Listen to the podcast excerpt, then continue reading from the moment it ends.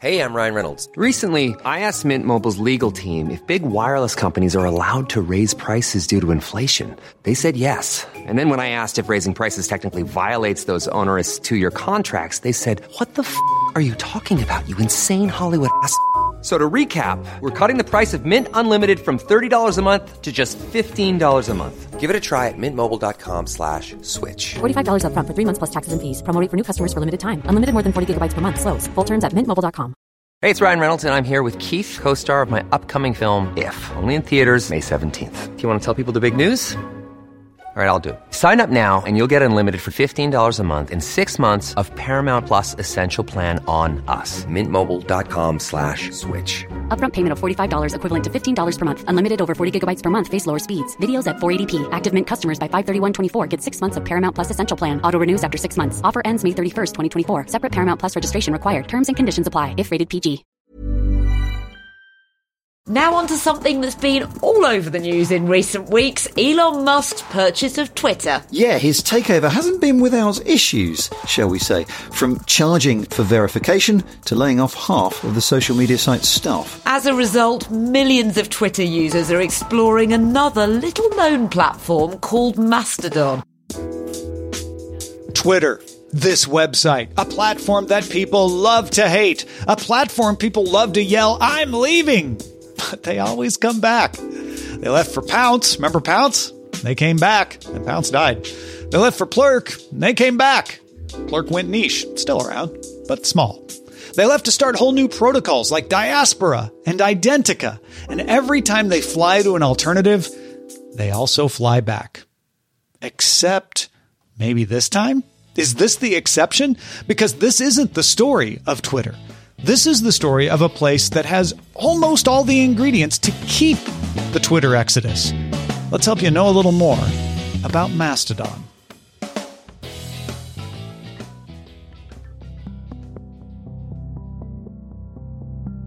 It's March 2007. The South by Southwest Interactive Festival in Austin, Texas is filled with Web 2.0 pitches and internet stars.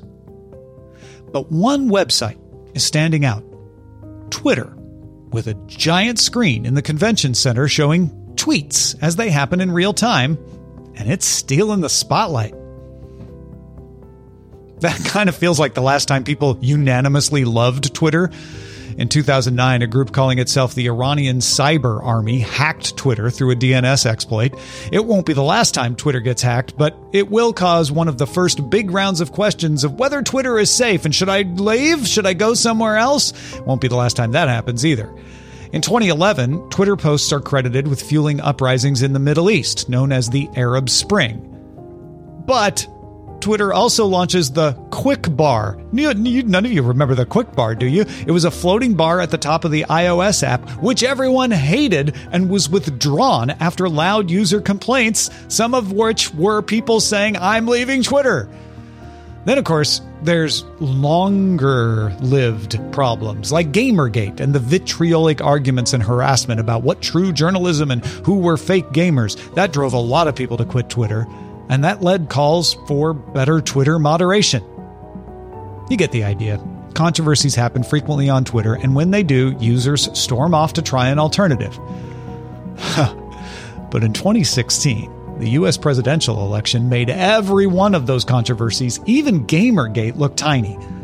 A month out from Election Day, a European developer decided, well, I'm going to be the latest to try to make another Twitter alternative. Maybe this will be the one.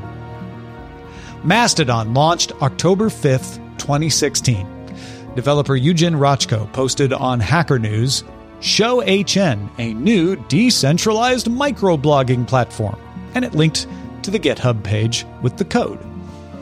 There you could find the code for yet another decentralized social network, but it stood out from previous attempts in a couple of ways. First, it was truly open source. This wasn't a proprietary service pretending to be decentralized, trying to get everybody's goodwill. Anybody could set up a Mastodon server, truly open source. But second, it was also polished. It looked like a slick implementation of TweetDeck. In the past, you usually got one or the other. Mastodon had both. Developers in general were complimentary, and several jumped in to help work on the project. And since anybody could set up a Mastodon server, lots of them did, showing that it could work as a truly federated and decentralized platform. You just needed the people to use it. So it simmered away. People wandered in as they heard about it in various corners of the internet. Some small communities made it their home. It was a nice, relaxing place to have your community. But that calm period changed in March 2017.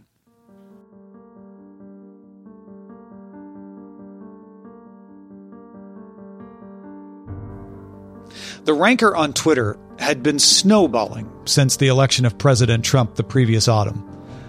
It kind of seems like background noise now, doesn't it? But at the time, it, you have to remember, it was overwhelming and new.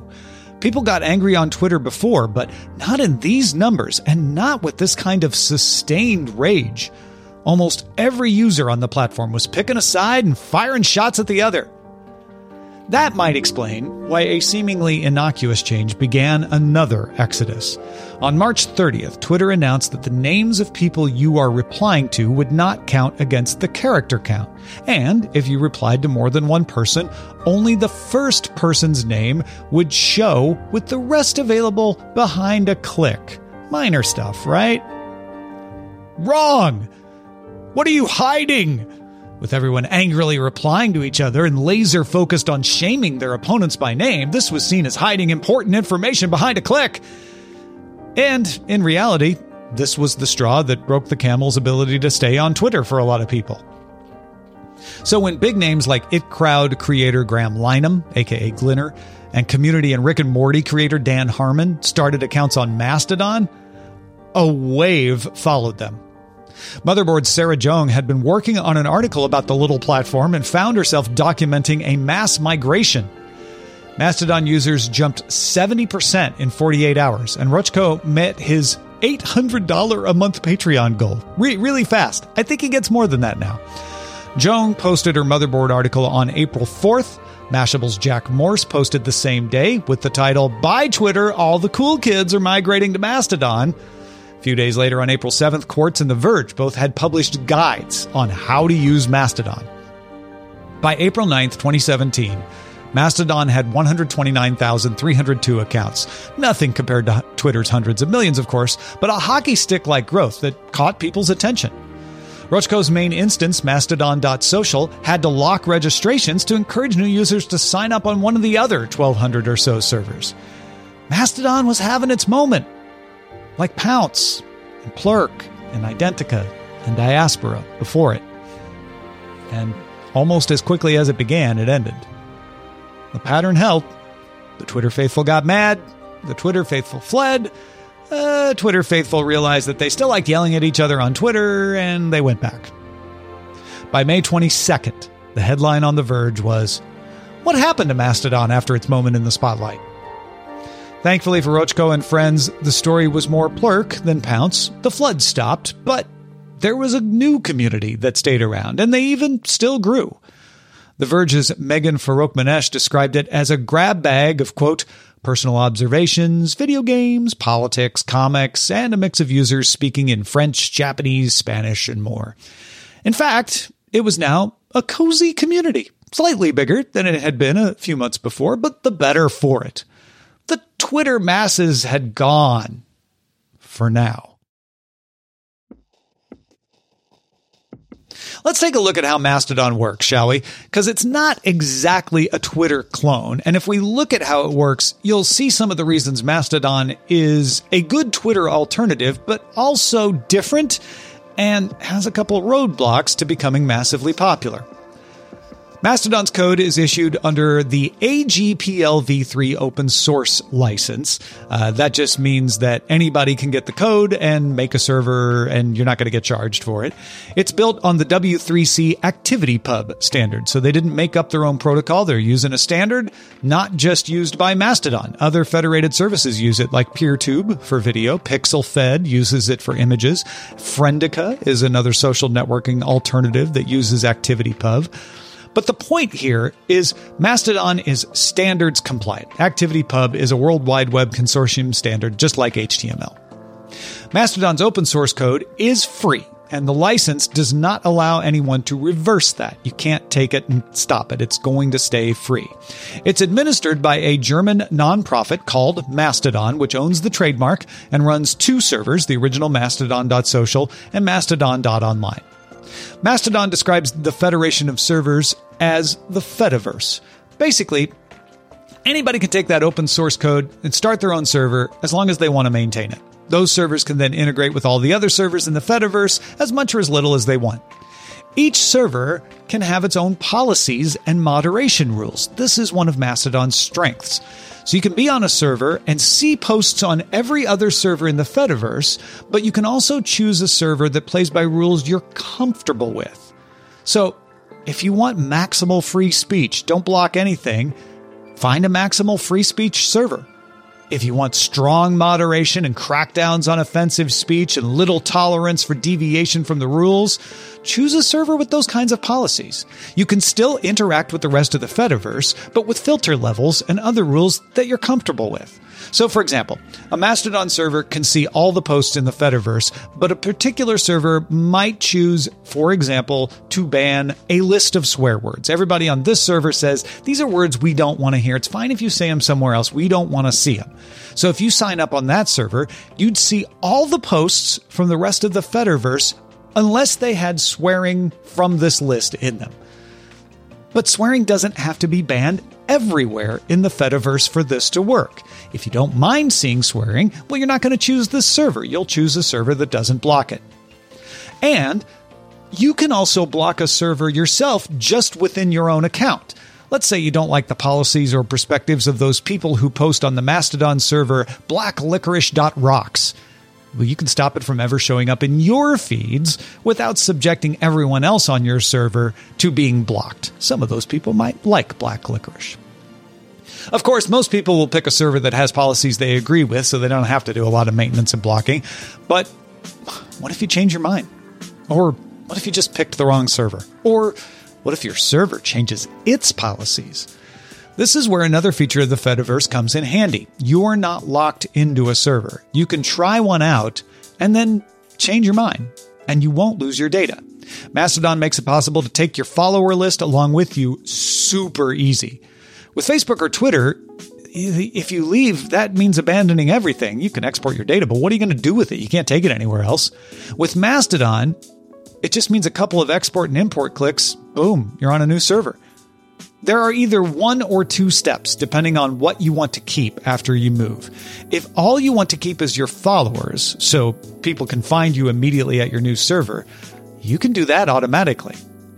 If you want to keep who you follow, your mute list, your block list, your bookmarks, your domain blocks, you can do that too. You just need to export a file with that info and then import it when you set up the new account.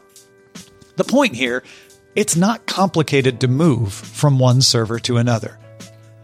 This is also why Mastodon usernames look like email addresses. Tom at mastodon.server, for example, would mean that the user's name is Tom and the server that he's on is mastodon.server. If Tom were to move, he might become Tom at blacklicorice.rocks, but it could be the exact same account with the same posts, same follower list, etc. Even with the ability to switch servers, the choice does make it daunting for some people to sign up in the first place. Not just for the simple reason of having to choose, that, that is enough to turn some people off, but because the various apps aren't the best yet at making it easy to see what's available and get signed up. Some people just turn away because it's just not a good onboarding experience. But whatever server you end up with, you'll be able to view multiple feeds. And once you're in, you'll feel, okay, this is pretty familiar if you're a Twitter user. Different servers can tweak them a little, but usually there's one for people you follow, makes sense. One for interactions with your posts, makes sense. One to see everything on your local server, well, that's kind of unique to Mastodon, and quite often one called Federated, which lets you see every post from every server your server interacts with. That, that would be the fire hose on Twitter. A lot of servers also have a feed called Explore, which lets you see posts from across the Fediverse that are getting a lot of attention. That's the closest Mastodon gets to a trending topics feed. There are also direct messages, favorites and bookmarks. You may think, well, what's the difference between a favorite and a bookmark? Favorites lets other people know you like something. Bookmarks are for you to reference something later, whether you like it or not. And you can make your own lists, just like you can on Twitter. The standard message posting on Mastodon will look familiar with a couple of tweaks. Mastodon has a maximum of 500 characters, not 280. You can attach an image, run a poll, add a content warning, and select a default language that the post is in. Posts are also jokingly referred to as toots. That's something that came along in the early day. It's a it's a play on tweets, and because Mastodon's logo is a big, hairy, extinct elephant. While the word toot is still in use, it's kind of deprecated depending on who you ask. Posts can also have varying privacy settings. You can let a post be public across the Fediverse. Everybody can see it uh, private to only your followers. As long as somebody follows you, they can see it. Otherwise, they won't discover it. Direct between users, just the people you're at replying, or even unlisted. Uh, unlisted means anybody can get to it if they know where to look, but it won't be discoverable. There are some differences from Twitter too. Uh, search is more limited. Most servers only return searches for usernames and hashtags. For example, the Explore feed that I was just mentioning, it only follows hashtags, not individual words and posts. And boosts are the equivalent of retweets on Mastodon, but they don't allow retweet with commentary. You boost something, it just goes into the timeline of somebody who follows you without comment.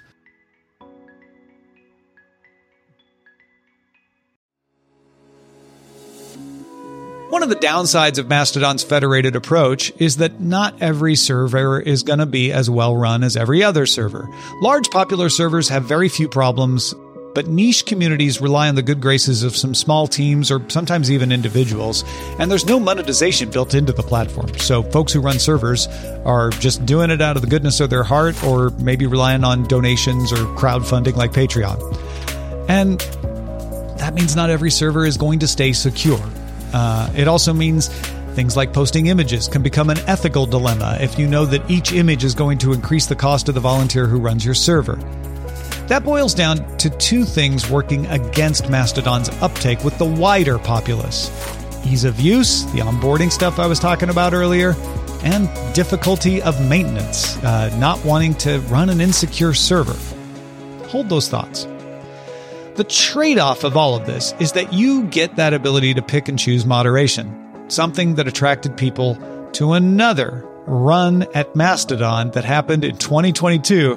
And man, this time it was a lot bigger. It was Mastodon sized.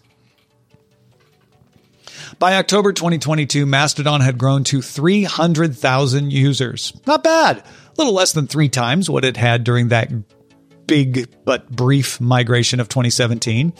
I mean, okay, it's not booming, but it's not declining. It's a nice, slow growing community of people with a small suburban social networking feel. Then, October 27th, 2022, Elon Musk closed his long embattled acquisition of Twitter. It would be an entire separate episode to discuss all the events of Musk's first few months in Twitter, uh, lifting the ban on President Trump, firing executives, firing more people, lifting more bans, launching paid verification, unlaunching paid verification, laying off more people, making decisions by poll. The list goes on. And with each event, the Twitter users did what Twitter users always do flee to try something else. There were new platforms to try this time around. Hive and Post, platforms on the comeback trail like Tumblr, but the biggest by far was a familiar furry trunk. Mastodon had never gone away, it was never in decline, but it never grew like this. Between October and November 2022, it grew 800% to 2.5 million. Now, granted, that's still smaller than Twitter's 350 million plus, but it's now in the conversation. Unfortunately, it happened right before the holidays, which took away some of the momentum as people paid less attention to whatever wild thing Twitter CEO was posting.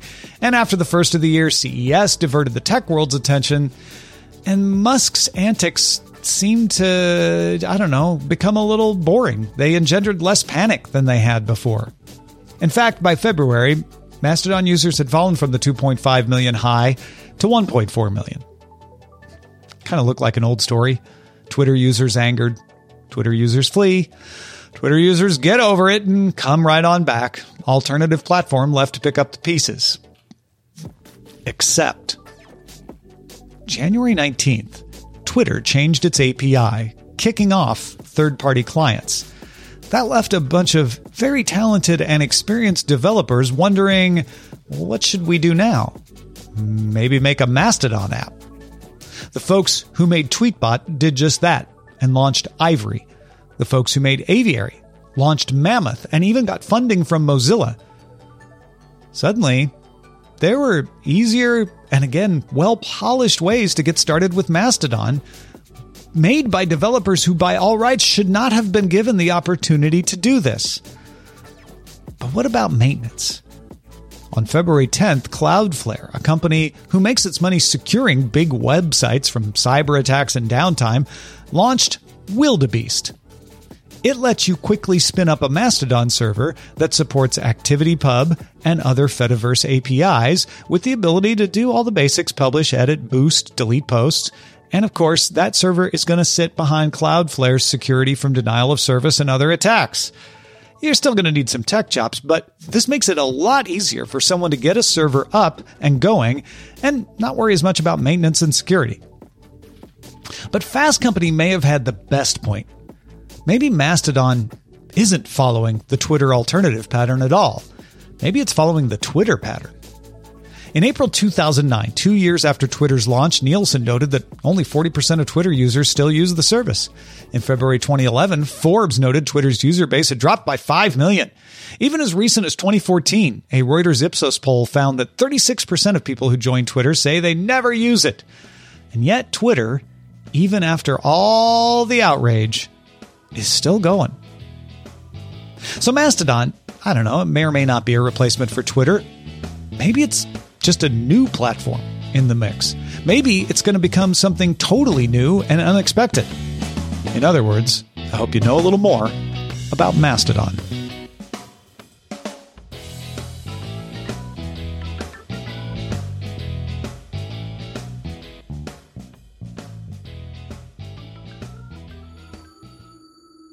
Dog and Pony Show Audio.